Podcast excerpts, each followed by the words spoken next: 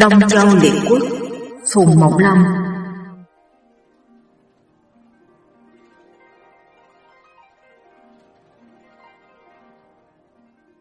Hồi thứ 20 Tấn Hiến Công mê sắc lập đi cơ, sở thành vương chuộng tài phong đấu cấu.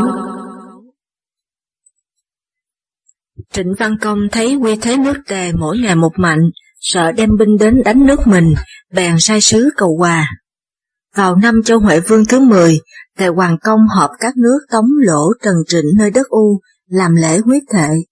Từ ấy các nước đều tùng phục nước Tề. Sau lễ quyết thệ, Tề Hoàng Công trở về nước bày tiệc khao thưởng các quan.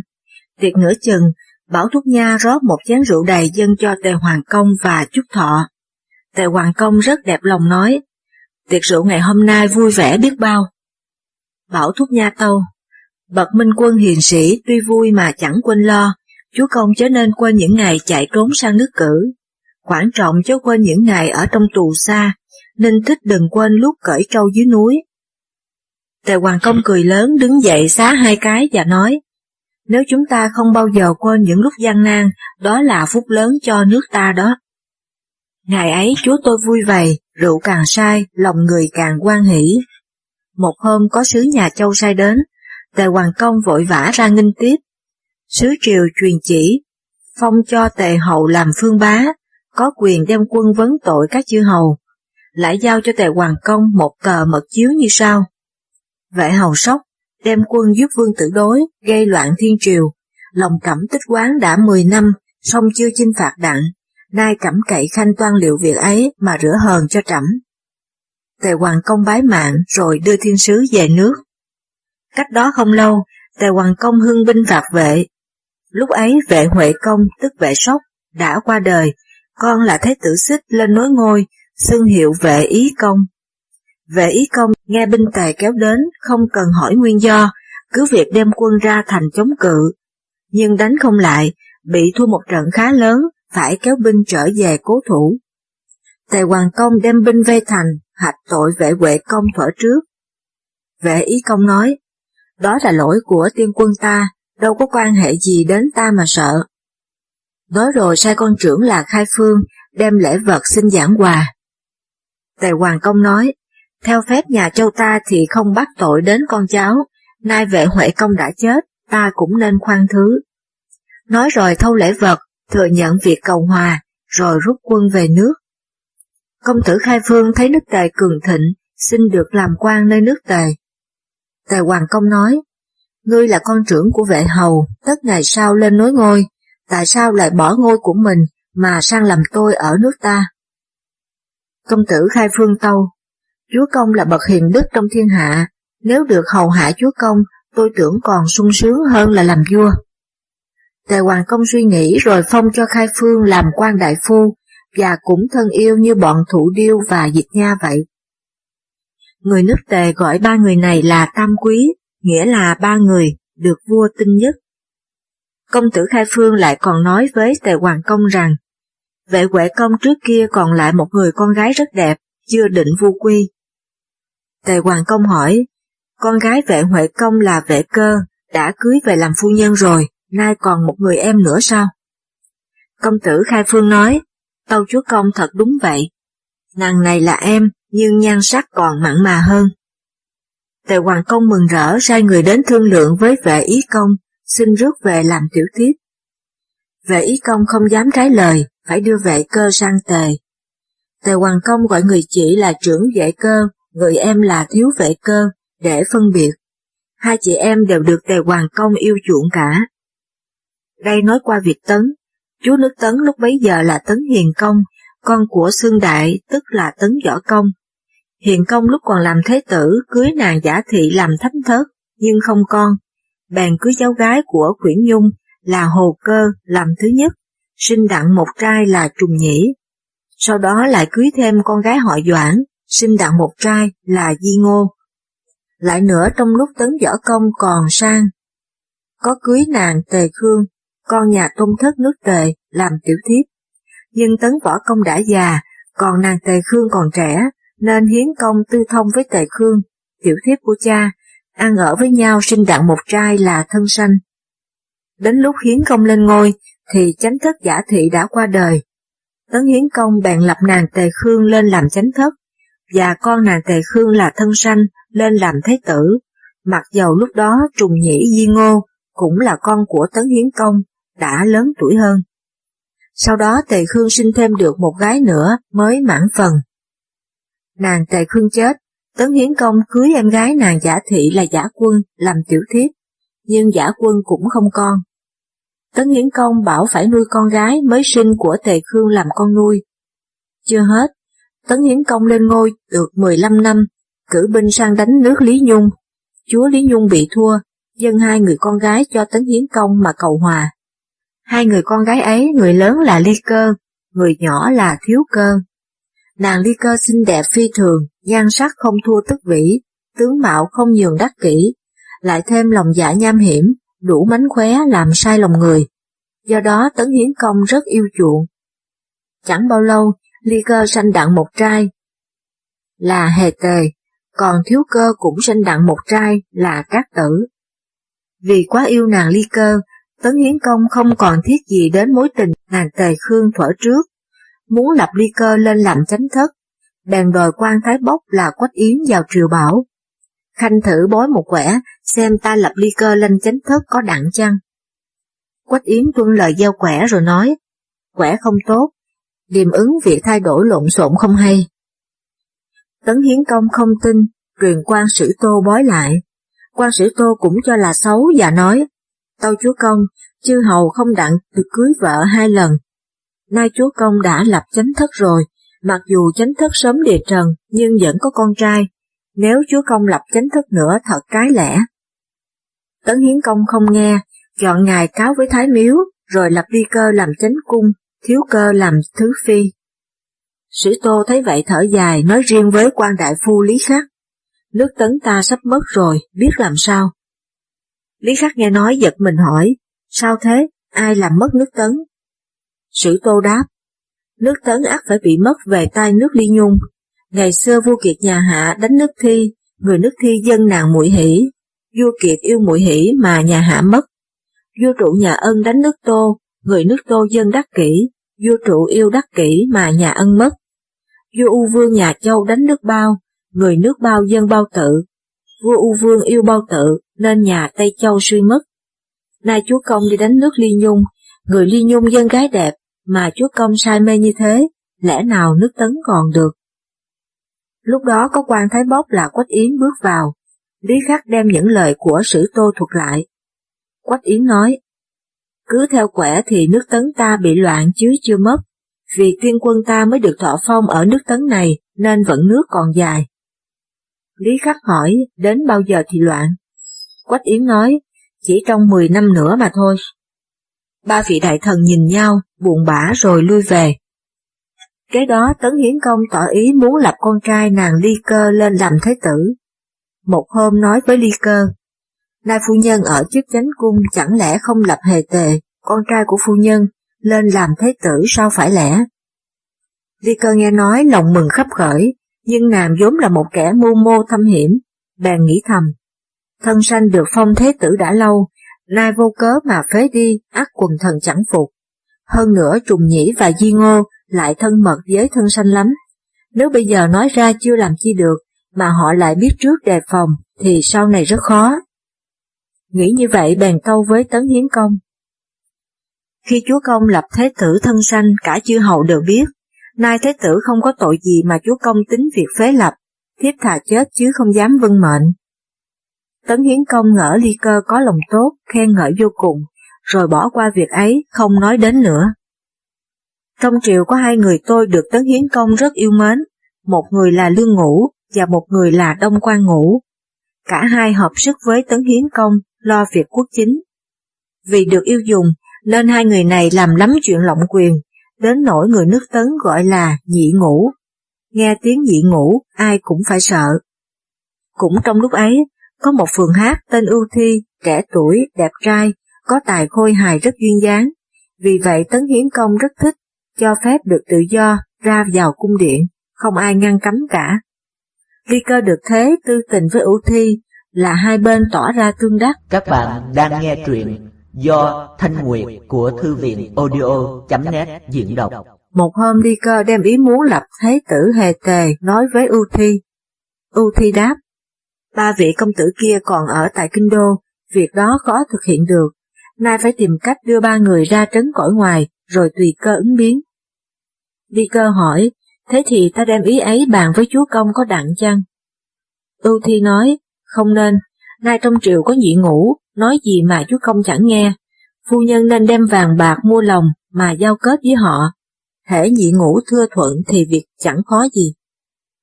Ly cơ liền đưa vàng bạc cho ưu thi, đem lo lót cho lương ngũ và đông quan ngũ.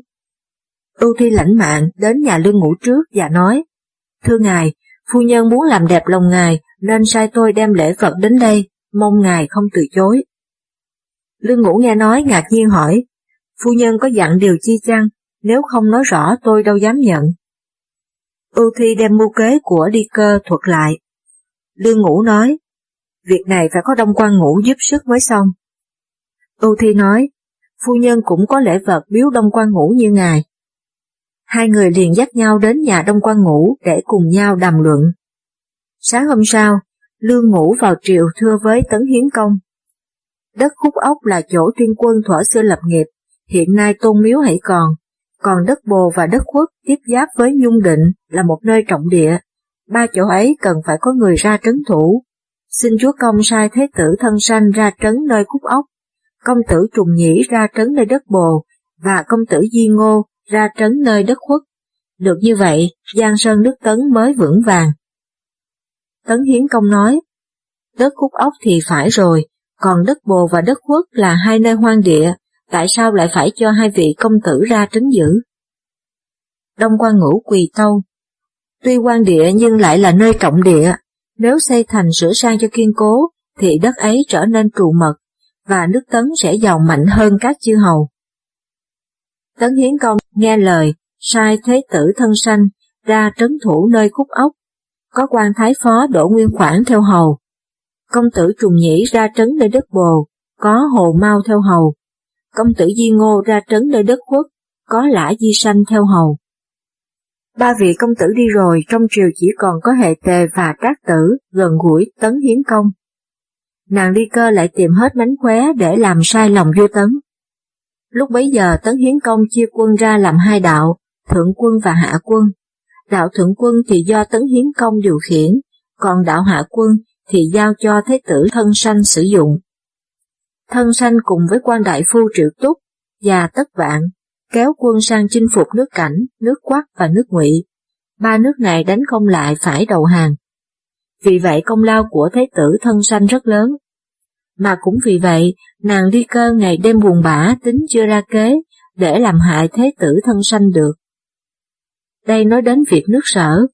Từ khi sở văn vương tạ thế, Hùng Hy lên nối ngôi, Hùng Hy và Hùng Vận cùng là con nàng, tức vĩ sinh ra, nhưng Hùng Vận tài trí hơn anh, do đó tức vĩ có lòng yêu dấu. Cả đến người trong nước cũng mến phục. Hùng Hy thấy vậy muốn tìm kế giết Hùng Vận đi để khỏi chi họa về sau, ngặt vì Hùng Vận được các quan trong triều hết lòng che chở, nên Hùng Hy không tìm ra kế.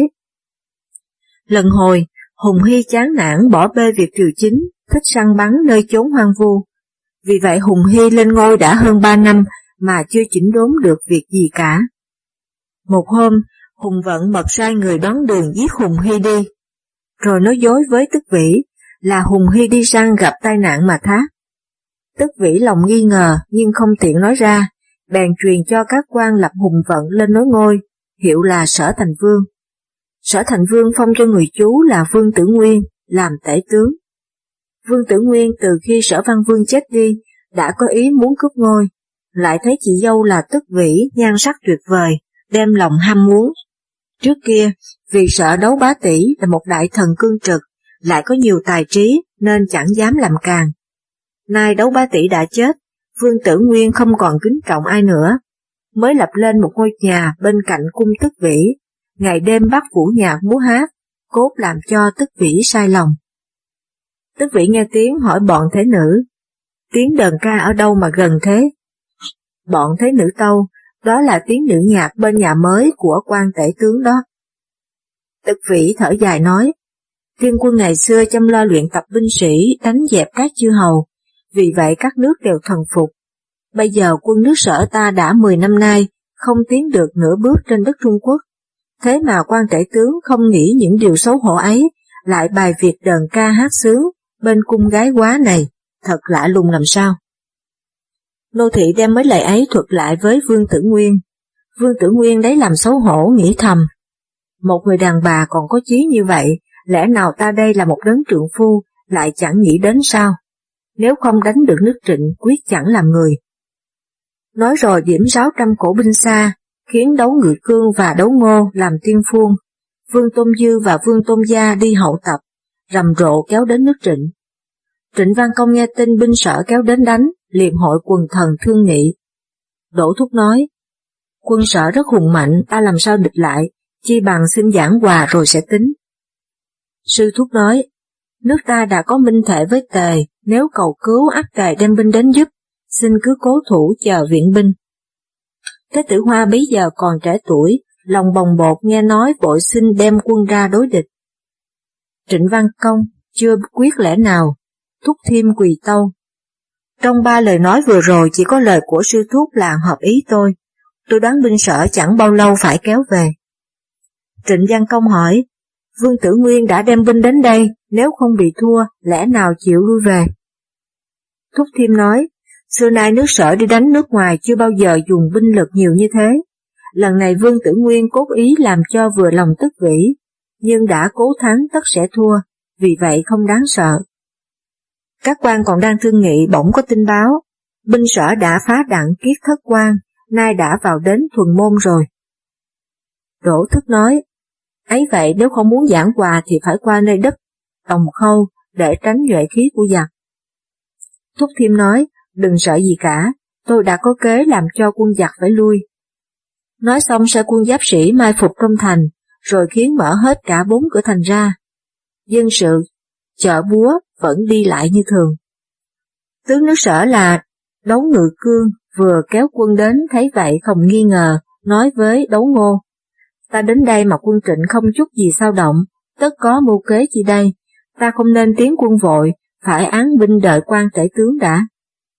Nói xong truyền đóng quân ngoài thành cách xa năm dặm. Được một lúc, đại binh của Vương Tử Nguyên kéo đến, đấu ngựa cương báo cáo lại quân tình. Vương Tử Nguyên lấy làm lạ trèo lên chỗ cao xem, thấy trong thành trịnh quân sĩ có thứ lớp, cờ xí rộn ràng, liền thở dài nói, nước trịnh có ba người tài, ý nói thúc thiêm đổ thúc và sư thúc. ắt có mưu kế chi đây, nếu ta sơ suất, còn mặt mũi nào trông thấy nàng tức vĩ, chi bằng cho quân thám thính kỹ, nắm được địch mình, rồi sẽ liệu. Ngày hôm sau có quân thám thính về báo, quân nước tề lỗ tống tổng hưng binh qua cứu trịnh. Vương Tử Nguyên giật mình bảo các tướng, nay các nước chư hầu đem binh đến đây, trong đánh ra ngoài đánh vào, quân ta cự sau lại, thôi thì ta tiến quân được đến đây, cũng gọi là thắng trận rồi. Bây giờ rút lui về nước thì tiện hơn. Nói xong, truyền quân sĩ cuốn cờ im trống, ngay đêm hôm ấy lén ra khỏi địa giới nước trịnh. Nhưng khi về đến biên giới nước sở, lại truyền mở cờ đánh trống lên ầm ĩ. Về chưa đến kinh thành, Vương Tử Nguyên đã sai người đến báo cho Tức Vĩ hay, tin quân sở đắc thắng Khải Hoàng. Tức Vĩ nói, nếu quan tể tướng đắc thắng thì cáo tế với nhà Thái Miếu, rồi truyền bá cho dân chúng biết, chứ nói gì với gái quá này làm chi. Quân về báo lại, phương Tử Nguyên thẹn thùng, lẫn mệnh đem quân vào thành, mặt buồn khôn xiết. Cũng trong đêm ấy tại nước Trịnh, Thúc Thiêm thấy bốn bề yên lặng mới cho người ra dò xét. Quân vào báo, trại quân sở không còn một bóng người. Thúc Thiêm dẫn các quan lên mặt thành xem, rồi chỉ vào trại địch nói, quân sở đã bỏ trốn rồi. Các tướng không tin hỏi, tại sao ngài biết được? Thúc Thiêm nói, Dinh quan đại tướng bao giờ cũng phải có quân canh gác cẩn mật, nay thấy có đàn quả đậu trên cây mà kêu, thì biết đó là trại không người. Tôi chắc rằng quân sở hay tin các nước chư hầu kéo đến, nên đã âm thầm rút lui. Đang lúc bàn bạc bỗng có quân vào báo, quân các nước chư hầu vừa kéo đến biên giới, hay tin quân sở đã bỏ về, nên các chư hầu đem binh trở lại. Ai nấy vỗ tay reo hò, khen ngợi Thúc Thiêm là người cao kiến, Trịnh Văn Công mừng rỡ mở tiệc vui vầy, chúa tôi hỉ hạ. Còn Vương Tử Nguyên, từ khi đi đánh nước trịnh không được công trạng gì, lại bị tức vĩ thờ ơ lãnh đạm, lòng ái nái muốn cướp ngôi nước sở. Tuy nhiên, Vương Tử Nguyên lại định ý tư thông với tức vĩ trước đã. Gặp lúc tức vĩ bị bệnh, Vương Tử Nguyên giả cách vào thăm, rồi ở mãi trong cung không chịu về. quan đại phu là đấu liêm hay được, liền vào cung thấy Vương Tử Nguyên đang soi gương chải đầu. Đấu liêm nói, quan tể tướng dẫu là chú vua nhưng vẫn là kẻ bề tôi, giả lại quốc mẫu quá chồng, nam nữ nên tị hiềm, sao tể tướng không nghĩ đến điều ấy? Vương Tử Nguyên nổi giận nói, quyền binh nước sở hiện ở trong tay ta, sao ngươi dám nói càng? Điền sai bọn thủ hạ bắt đấu liêm trói lại, giam vào ngục. Tức vị thấy hành động lăng loàn của Vương Tử Nguyên, liền sai nội thị đến báo với đấu cấu ô đồ, con của đấu bá tỷ, tìm mưu diệt loạn. Đấu cấu ô đồ tâu với sở thành vương, rồi cùng với đấu ngự cương, đấu ngô và đấu bàn, con của đấu cấu, đem quân vào cung. Vương Tử Nguyên đang vui sa với bọn cung nữ, nằm ngủ mơ màng, nghe tiếng quân reo, giật mình thức dậy, cầm gươm chạy ra. Vừa đến cửa gặp đấu bang bên ngoài cầm kiếm sốc tới. Vương Tử Nguyên hét to, thằng đanh con này, mày dám đến đây tác loạn sao? Đấu bang nói, ta đâu có làm loạn, ta đến để trừ loạn đấy chứ. Nói xong vung kiếm chém Vương Tử Nguyên. Hai bên đánh một lúc, thì đấu ngô và đấu ngự cương đến tiếp ứng. Vương Tử Nguyên nhắm thế cự không lại, bỏ chạy. Đấu ban rượt theo chém một nhát rơi đầu. Giết được Vương Tử Nguyên rồi, đấu cấu ô đồ mở trói cho đấu liêm, rồi cùng nhau đến thăm tức vĩ. Sải có lệnh sở thành vương triệu tập quần thần, để chọn người thay thế Vương Tử Nguyên, làm chức tể tướng. Các quan tài tự đủ mặt. Sở thành vương muốn chọn đấu liêm, nhưng đấu liêm một mực chối từ nói, hiện nay nước ta có một đối thủ đáng sợ là nước tề. Nước tề dùng quản trọng và ninh thích mà nước giàu dân mạnh. Nay đại phu muốn chỉnh đốn lại nước sở, tất phải dùng đấu cấu ô đồ mới được.